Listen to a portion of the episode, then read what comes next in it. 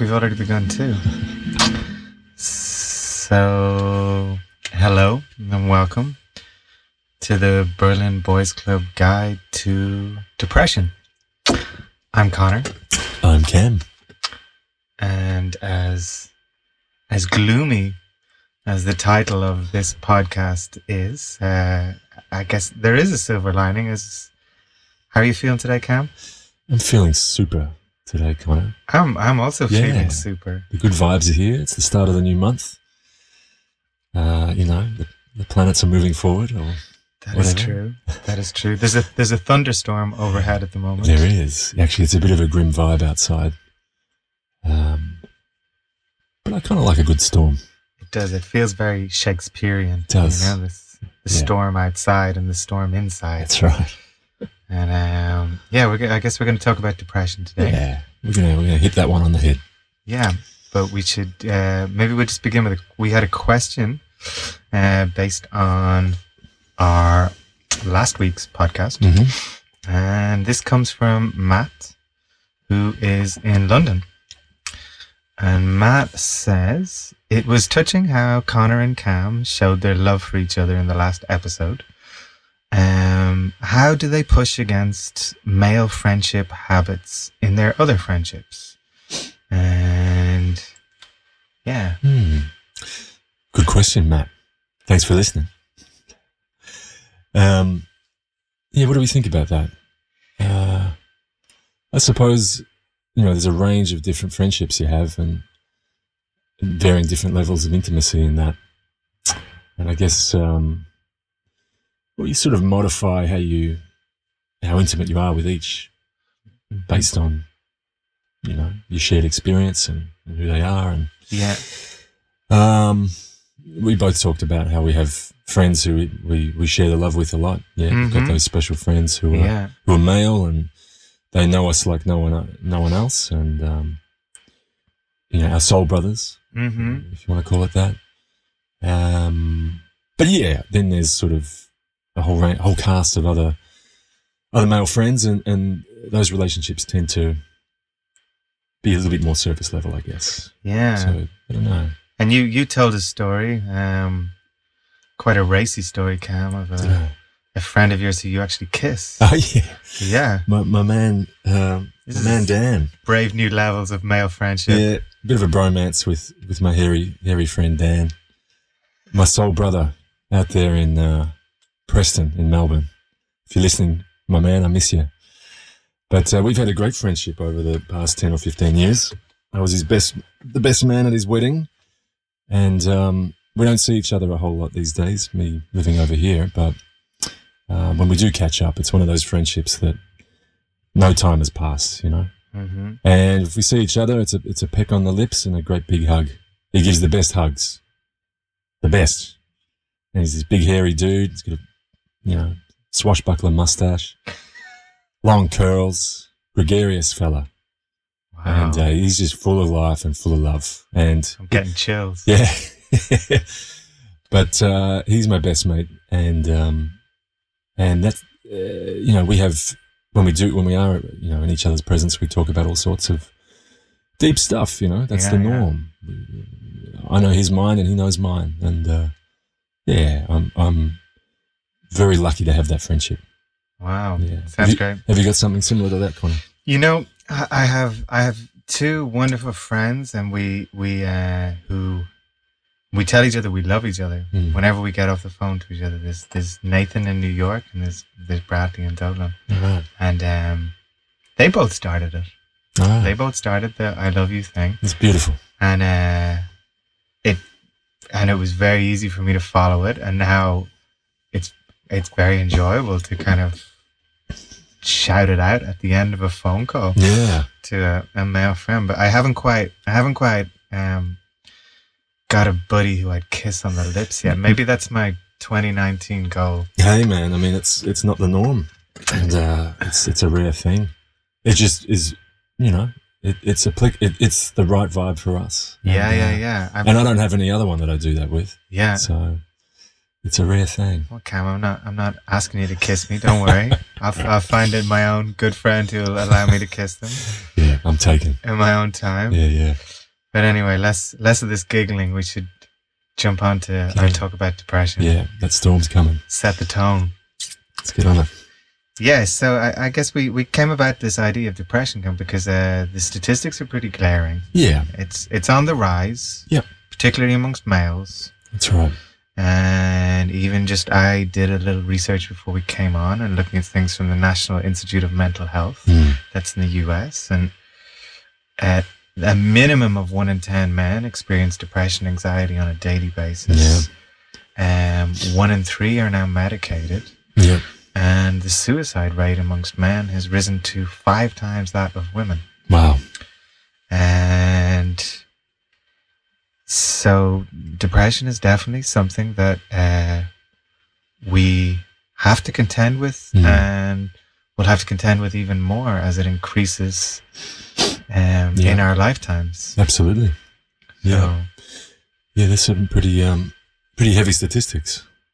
Um and you know, do we know why this rate is going up? What are the uh, what are the factors at play here? I think to a certain extent, some of the, the factors included are definitely that the the the systems, Mm. the the the archetypal systems, the the which I guess delivered a certain amount of security to most males Mm, have crumbled. sure. This sense of uh, um, sort of uh, your possibility to earn money and provide a, a kind of a a living for yourself. This has that kind of premise has now been eroded. Sure. Yeah. Um, the amount of new technology that we have to contend with, which has been shown to just make us more isolated and unhappy, Yeah. will also be another big factor. Sure. Um, I think that isolation is is the big one, isn't it? That's, yeah, That's sort of um well, isolation and depression hand in hand is a uh, the core impetus of of setting up this club. the Lonely Males Club. Exactly. And it's that statistic I saw today where, uh, in America at least, this was, um, uh, I think most men report having no one to really talk to about moments of depression or, or loneliness, or Mm, they don't really have even one friend that they can go to, yeah, let alone, you know, kiss on the lips or yeah, Or yeah. talk to about- Imagine. soulful stuff. So, yeah, it's a, it's a lonely world for men out there. Yeah, uh, I know. I know myself when uh, I guess um, I've had I've had plenty of bouts of depression. Mm. I mean, it is a it is quite a cyclical thing. Yeah. I suppose that in the last, um, I think it's been at least five years now since I kind of experienced what I would call a sustained depression. I mean, the Yeah. the, the term is really a, a, a mood disorder, disorder that lasts for more than two weeks. Sure. Yeah. But um, I know definitely as a kind of a, a much younger man and throughout my twenties, depression was a little bit like a kind of a shadow that Mm. would catch up with me every so often and then would disappear. And Yeah. I, I certainly didn't didn't talk about it or confide in people. Mm. It wasn't. Um, I guess I felt a certain amount of shame Yeah. ab- about being depressed. I, th- I think there was sort of, it wasn't, you know, in the same way, if, if I knew that, for example, like I, I had a couple of incidents where I, I, I injured myself. Mm. I had a motorbike crash once and I was going around in crutches. Yeah. And I just remember that I was, I was so excited to be seen on crutches. Okay. I was so excited to be seen with a physical injury Right. and was very happy to tell everyone who'd listened that I'd had this motorbike crash. Yeah. But these emotional injuries that I was suffering, I kept Yeah. them totally a secret. Yeah. The the, cru- the crushes within. The crutches within Cam's next book. how how about yourself? Like, I mean, um, yeah, man. Well, t- let's talk about your depression. Have you? I think my experience of it has been a little bit different, and I'm quite thankful that it's been the way it has. Um, I've never really sustained that definition of depression in that it- it's prolonged or it it makes you incapacitated for, for weeks on end. Yeah. But I do have regular bursts where maybe it's a day, uh, maybe it's a day or two where, you know, it is hard to get off the couch. and it, it's just an intense heaviness, and it can be it can come about for any number of reasons. Um, but the mood is extremely low, and it, it's a feeling of great despair. And you know there are clinical definitions for for this as well that I found out. Um, I've forgotten the specific name for what this general thing is, but it's basically an, a, a, really intense and acute uh, depression, but it's you know it's short lived. So you know I don't know if that's better or worse than having one that's not quite as intense but goes for a longer period of time. Uh, but that's been my ride with it, I guess. Um, and also just a low level of anxiety that there's, as you said, kind of shadowed mm. me for many years.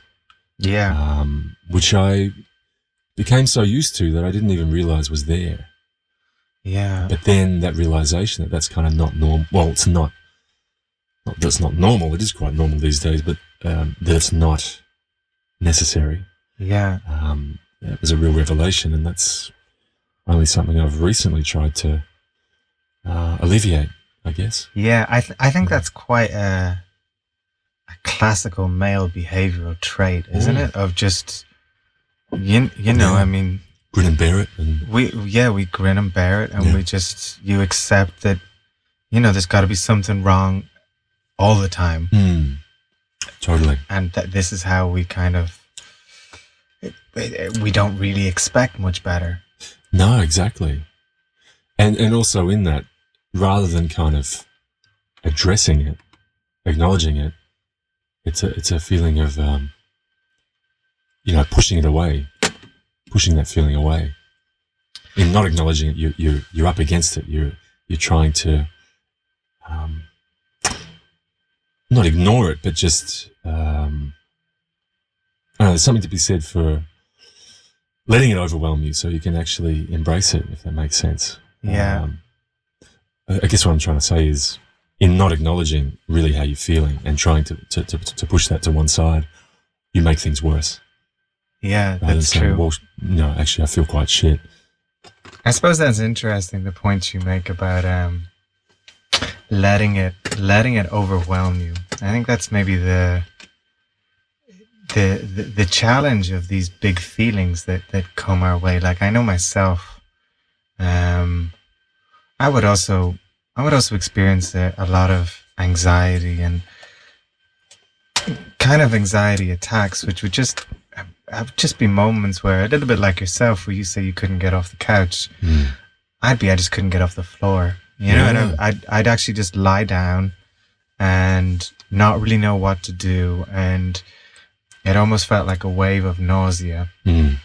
and I just my my kind of uh, field hospital solution to this was just lie down, see how bad it is, mm. let it come my way. Don't try and distract. Mm. Don't try and kind of do things yeah. to ignore the feeling.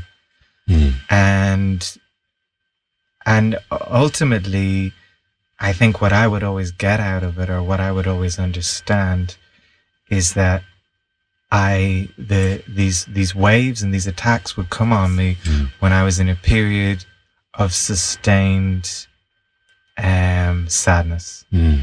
and when I was in a period where I had gone for many days, many weeks, yeah. doing something that I just really did not want to do, or being in a mm. position mm. where I really didn't want to be.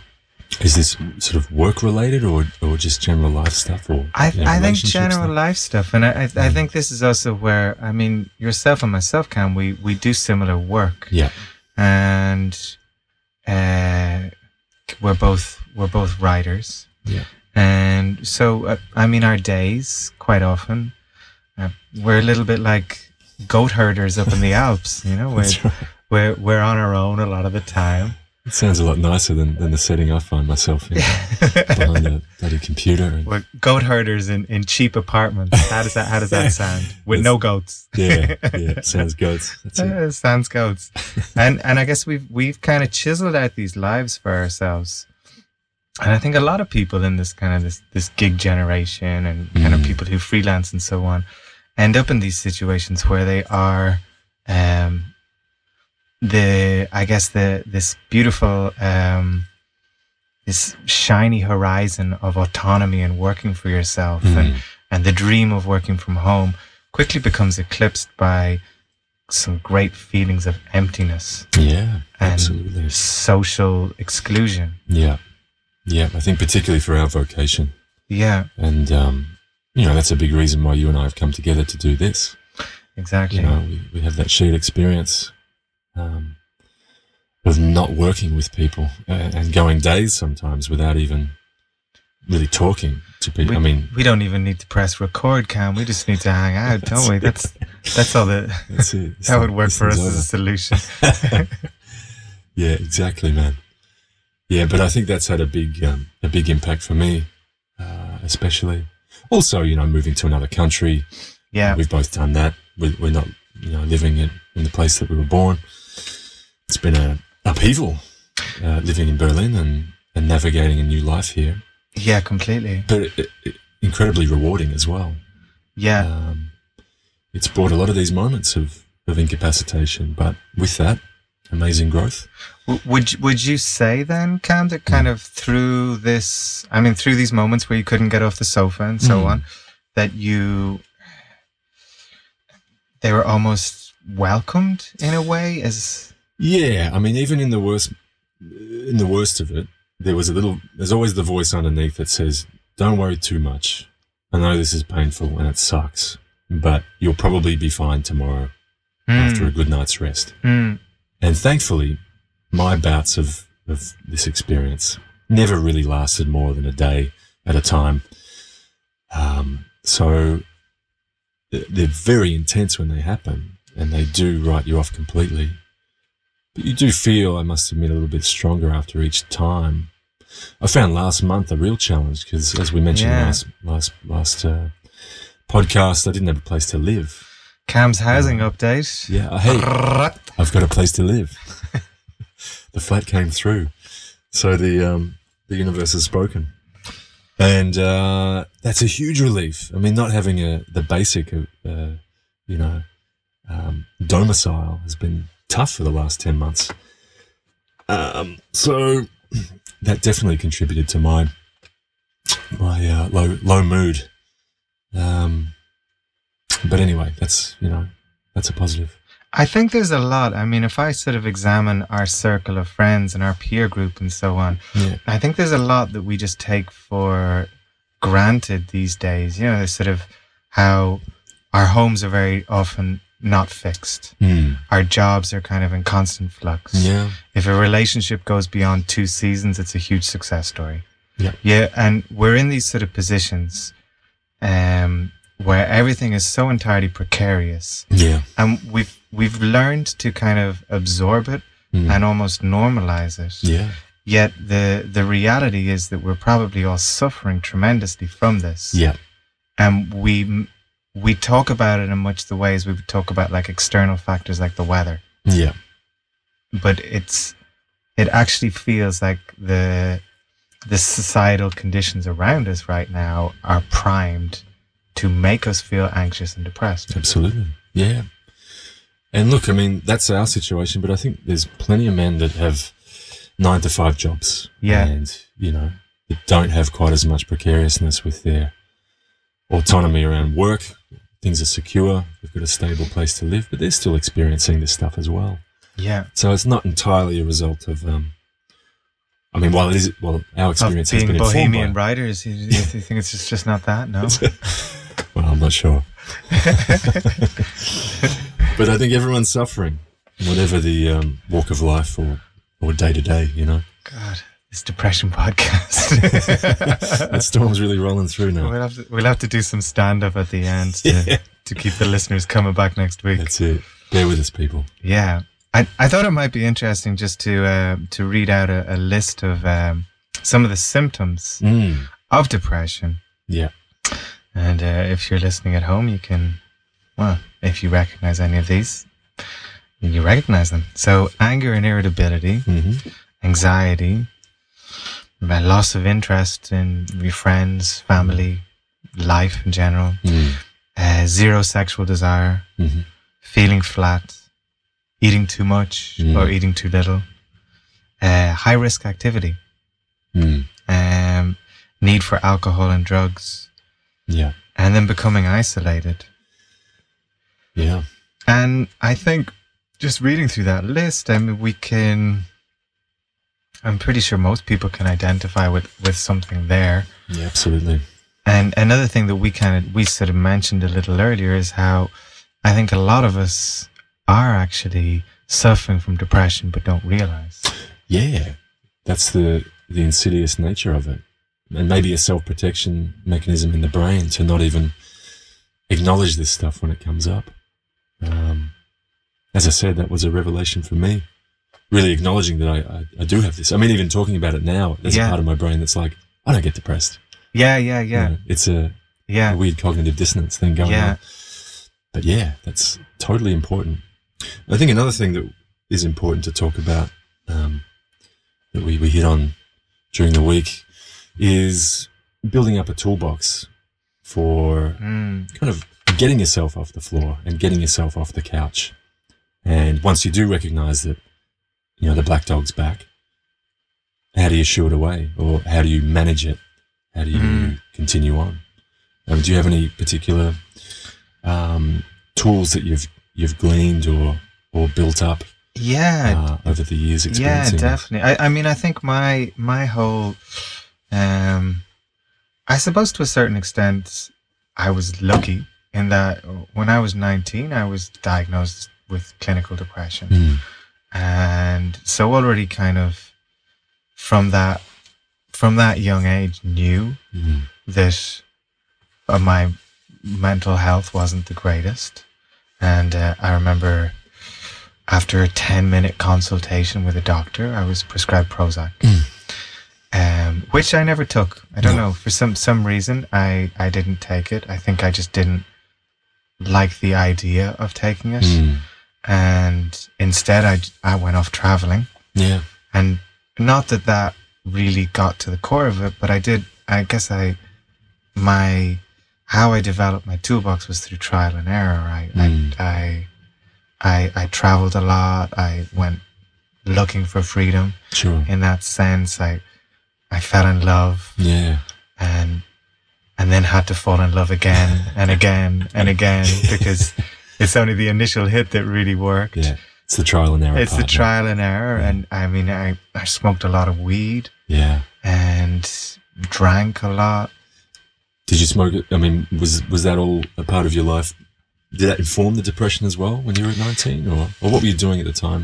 Well i mean i was working in bars and i can, I can kind of i can see how like when i look back in these stages and also in my 20s depression was a big thing too Yeah. it was very much related to uh lifestyle Yeah. and I could definitely, I can definitely chart a, a path of the more alcohol I drank, Yeah. the more depressed I became. Sure.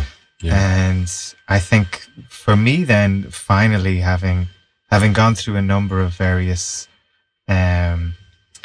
you know, trying to jog the depression away and things like Mm. this. The the one the things that really worked for me were were quitting alcohol Mm. and developing a daily meditation practice. Yeah. That's a pretty recent thing for you, isn't it? Yeah, last that's- year or two. Yeah, I mean, and I, I, I kind of, um, uh, I guess in the last, it, I suppose it's it's something that sort of happened in the last five years. Mm. And while I would drink very occasionally now, I kind of, Yeah. I drink like as much as a little grandmother, assuming your little grandmother isn't Irish. and, um, but uh, I, I think definitely a combination of of um, really watching what I put into my body Yeah. and Yeah. then and then developing a pretty big meditation practice. That's so good, man. Yeah. That's What about what about yourself? Um, Yeah. Well, I think with the booze thing, I mean, yeah, that's a, another insidious factor at play Yeah. that uh, I think probably, you know, I like to have a drink, and um, but these days I do notice that just how much it, it can influence my mood. Mm. And for years, I didn't really recognize that as a as a key player. Um, I think last year I had a pretty uh, up and down year. It was a a bit turbulent, and I was experiencing these adverse depressive feelings more. Over the winter, um, I started running again. I used to run a lot when I was younger, Mm-hmm. just basic exercise. Mm. And, you know, the Berlin winter can be particularly depressing. There's no sunlight here, No. just from a, a, a biological perspective. You know, there's no vitamin Yeah. D. There's, I think the health department here recommend that people leave at least a couple of weeks, you know. it's a, it's a thing, you know. Um, so with that in mind as well, I started running every day and that's a part of my, my regimen now. Just exercise. yeah. That's good for me. That keeps my brain healthy yeah. and uh, makes me feel good. Listen to music, go and um, you know get the Yeah. blood pumping, get the endorphins running. So that's a big tool in my toolbox. And secondary to that, akin to what you said, really noticing what you're putting in your body. Mm. I overhauled my diet. It's mostly a plant-based diet now. Um, I don't have a whole lot of urge to eat meat. Uh, I will sometimes, but not really. It's a 95% vegetarian diet. And yeah. that's been um, that's had a huge impact on on my general mood, my resting mood. And so I think diet and exercise. I mean, it's not controversial, but that's been really Yeah. crucial for me, and a bit of meditation. Though I think you're a bit more on top of that than I am. Yeah. Um, so yeah, that's that's my toolbox. I know. I know. Diet was a huge thing for me too. But I Mm. kind like I also would have a maybe a ninety-four percent Mm. plant-based diet. Mm. I still, I do love an egg. Oh yeah, yeah, me too. but I, I had um, I, I, I, I generally, I can, I there's almost, I have a rule of thumb now. If my fridge is full of good stuff, then my head normally is full of good stuff too. Nice. And if I, I know that if I'm going through a period where I'm eating well, Yeah.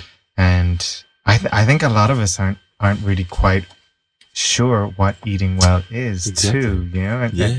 Or we think we might be, but in actual fact, we're not. Yeah. I mean, I, I mean, neither of us are dietitians or anything, but what if, mm. if you eat a meal that immediately makes you sluggish, Yeah. you're probably eating the wrong thing. Exactly. Yeah. Yeah, get get your leafy greens in there. Get your get your raw vegetables. Yeah. You know, get Yeah. your five in. Yeah. Well, maybe, maybe we should jump back to just this idea of, um, the, perhaps the, the instructiveness of, of depression a little bit more. And you sort of mentioned the idea of, um, um, I guess really, uh, confronting your depression. Yeah. and then looking at the kind of the the lessons that you can learn Mm. when depression comes through Yeah. and i i think that i can definitely um depression for me has always um prefaced kind of great periods of change in my life Yeah. and i know that initially like i left ireland after a bout of depression Mm. and also um, the first time I ever kind of decided to do a meditation retreat was following a period of depression Sure. and relationships that haven't worked for me. Yeah. I've noticed that they've sort of, I've also like left them Mm. after periods of depression. So I think, um, I, I, I feel there's some, there's some elements of depression that where we can actually look at them as, as, as useful. Absolutely. Rather than afflictions, they're, they're Yeah. Tools themselves for, for Yeah. growth once you get through them. Yeah. Yeah, I agree with that. Um, every every moment that I've experienced has always given way to to the next step, to to, to uh, a feeling of resilience, um, some form of growth. Mm-hmm. Something good has always come at the end of uh, of the bad stuff. Yeah. You know, can't enjoy the sunshine without a bit of rain," said Dolly Parton. The sunshine always comes, you know. yeah, it's So- true. Yeah. and not to simplify this either, because I know some people have really terrible um, depression and it, it can't be talked about quite as lightly. But Yeah. but I think reframing it from something that's um, this kind of affliction Yeah. to, to something that is actually positive, Yeah. It's a good way to, to start looking at it and start Yeah. talking about it. Yeah. S- speaking of the kind of the well the the very extreme end of depression, do you have much experience of suicide in, in your friends circle? or- Yeah, I know you know, a few that that um, that have gone way too young, Yeah. and this was definitely a part of their experience. I've had family members um, that uh, you know, one in particular that suffered really awful yeah. mental mental illness, way Yeah. beyond depression, um, and and went the same way. So yeah, I've seen that happen. I've seen what can happen when it's not addressed. Um, yeah, and that's a real Yeah. real shit situation, Yeah. and that's the norm, as we know. You know the statistics you mentioned. Mm-hmm. I think everyone would know at least a few in their circle Yeah. that have decided to, uh, you know, to bow out. Yeah. Um, when I, when I was about uh, twenty, one of my one of my closest friends committed suicide. Uh, Yep. Kevin was his name, and um, at the time, we we did kind of talk about it. You know, we Mm. talked about how we were both depressed, and um, I guess I didn't really have the. I I wasn't. I guess I had no idea Mm. that he would actually commit suicide Yeah. and that he would actually kill himself. Mm. And it's something that, that I have thought about most of my all of my life. Yeah. Sort of if what could I have done different Sure.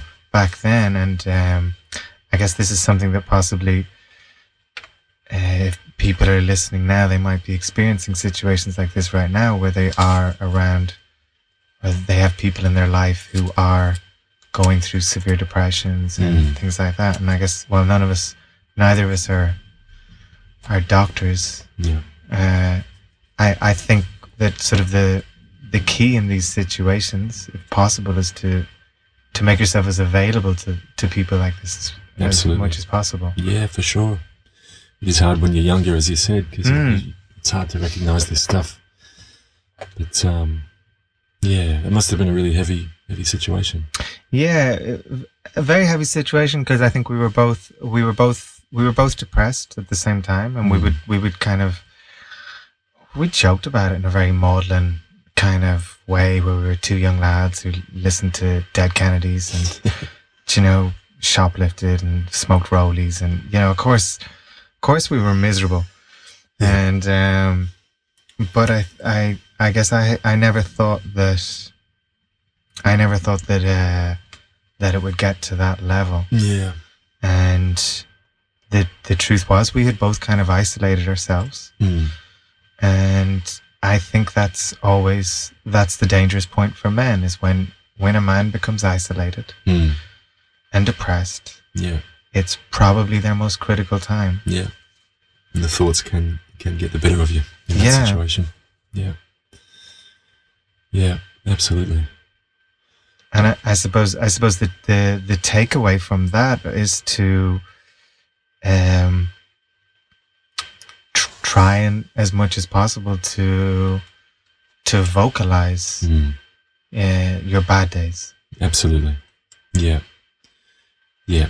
Well, to fully acknowledge what you're going through and, and accept that rather than try and push it away. Pushing it away doesn't help. It just prolongs it. uh, And from that step, yeah, um, th- th- there's guaranteed to be at least one or two people in your circle that you can open up to. mm-hmm. I know most men will report that that's not the case, but but there will be, I'm sure. yeah You know, it's about seeking those people out and opening up. Being bold, it can be a really difficult thing for a lot of people to do. yeah But um, yeah, I think there's always someone that will listen to you. yeah You know, I think as well to a certain extent, Cam. It's I guess it's about um, we talk about being bold, but perhaps even having a little bit of foresight mm, um, to to recognize when things, like we said, like I mean, you. I'm someone who walked around with a broken foot for two weeks and thought it was a sprain, so I'm I'm not always the most aware of my own health. And you carried anxiety for a long time yeah, and assumed it was just a part of your demeanor. yeah. Well, on that, I mean, we talked about how um, it's good to recognize these things in our brains when they do pop up now, and actually, Yeah. actually to give them names, Yes. to name that thing, Yeah. uh, personify that thing. Yeah, true. So it's not this specter or this shadow that's that's kind of haunting your mind. It becomes a character, Yes. and that's a gr- another great tool to um, so that when you know those feelings return, you can be like, ah, that's in in my case, uh, I've given it the name Ray Liotta, that scary actor guy, because uh, that's kind of what he looks and feels like in my brain. yeah. Um, giving it a name, acknowledging it when it comes along, Yeah. and then saying, okay, you're here. Not really happy about it, but uh, you're not in control here. You're you're allowed to come for the ride. I accept that you're in there, but you're uh, you're you know you're a passenger here, not not the not the Yeah. captain. Yeah. Yeah.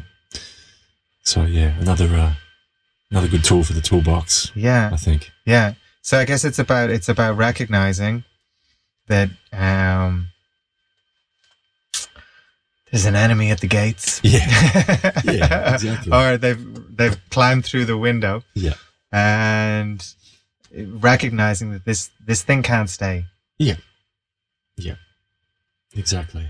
And by and and by by reaching out at, as as much as possible and by communicating. Yeah. I feel the one thing that we keep coming back to here is this need for uh, communication and group regulation Yeah. Amongst men. And when you're not when you're not feeling great, Mm. uh, I mean, f- for example, the situation you've just been through, where you spent the last month and a half without Mm. without a home. I mean, it's been a longer period than that, but it was a, Yeah. a critical period of a month and a half. Exactly. Yeah. And I guess uh, to a certain extent, you probably, you know, playing the old cowboy, were like, oh, well, it'll get done, Yeah. you know. But really, for most of us, if, if you imagine being in this precarious, homeless situation for Mm. that long of a period, Yeah. of course we'd be depressed. Of course Yeah. we'd be miserable. Yeah. It was a huge challenge. Yeah. Um, um, but thankfully it's over. Thankfully, it's over. Yeah. and it isn't isn't that really the that's that's hopefully where everyone who's dealing with depression will be able to say the same thing at some stage Exactly. yeah The energy will move forward and uh, the sun will come out. yeah Mm. exactly um do you have any uh, tips for um men who you know are feeling you know they're feeling anxious they're overeating and so on and they're not sure who they can talk to Yeah. in their friend circles like how do you how do we open this dialogue with a friend Yeah. Well, I think the very first thing is to, is ironically, when you do feel down, this part of your brain also says you don't need to talk to anyone. It's, Yeah. a, it's a real bastard, isn't it? Quite sadistic. That voice that you've got in, in your head that's that's giving you grief is also Yeah. saying, "Well, it's pointless talking to anyone. yeah That's that's not going to help." It's, it's about doing what you can to to shut that bit up and saying, Yeah. "Actually, no, I do need to talk to someone." Yeah That's the very first step, I think. yeah And then just seeing who's in the room, who's Yeah. around. I'm sure you've got one or two people you can talk to. Um, give them a call. yeah Go out and have a drink. Go out and have a coffee. Whatever. mm, Get out of the house. Keeping on moving, however you can, yeah is really important. It was really important for me.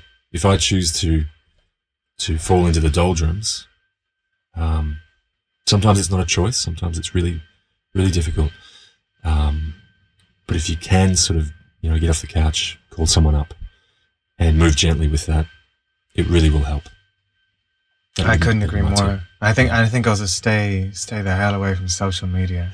Big time. Yeah, throw Yeah. the phone out the window. really after you've sent a message to get a coffee Yeah, yeah. Call, Yeah, your, call, yeah. Your, call your person first. and throw that thing away. That's you're going to scare them. Yeah, get off Facebook. Seriously, get off that thing. yeah, Yeah, that's it. give it a rest. And and be in nature. I mean, that's Oh, a, yeah. Yeah. is, is as as much as possible. There's so much. There's so much relief and peace in nature. Yeah. Yeah. Yeah, that's a huge factor, isn't it? Yeah, We live longer if we we um, we hang out with trees, yeah. you know. And then when you and then I think when you when you know when you when you sort of you send out your flares and you you manage to kind of find moments of of peace in the middle of all of this, that's when you can start to kind of you can you can look at ways that you can improve things in your life Yeah. and ways that you can look into possibly you know maybe maybe you're surrounded by toxicity maybe you're Mm. surrounded by toxic relationships Yeah. maybe you're not doing anything the things that you want to do in life Yeah. maybe you're entirely lonely Mm. And i guess trying to look at those things and see okay what is the depression trying to teach me Yeah. because ultimately as grim and brutal as depression is it is a teacher Yeah. Absolutely. and and like all lessons Mm. some are enjoyable and some are tough Yeah. um if if you can if you can manage to kind of sit with it and get through it Mm. you do emerge a much stronger person with a a much more balanced and happy life i think Yeah. Indeed. yeah Yeah. Is it, Right. is it mantra time? i think it might be mantra time cam Yeah. um What gems have you got uh, for us this week? which, uh, i think i think uh, our listeners would like to hear you read it this time. Oh, it's my turn, right? Today's mantra Depression is a ball ache. That's something we all know. But it's also the first step in starting to truly grow. amazing thank you Sage Cam. words, Conor. We've been the Berlin Boys Club. If you have any questions, you can just send them in to us for next week. And take care of each other.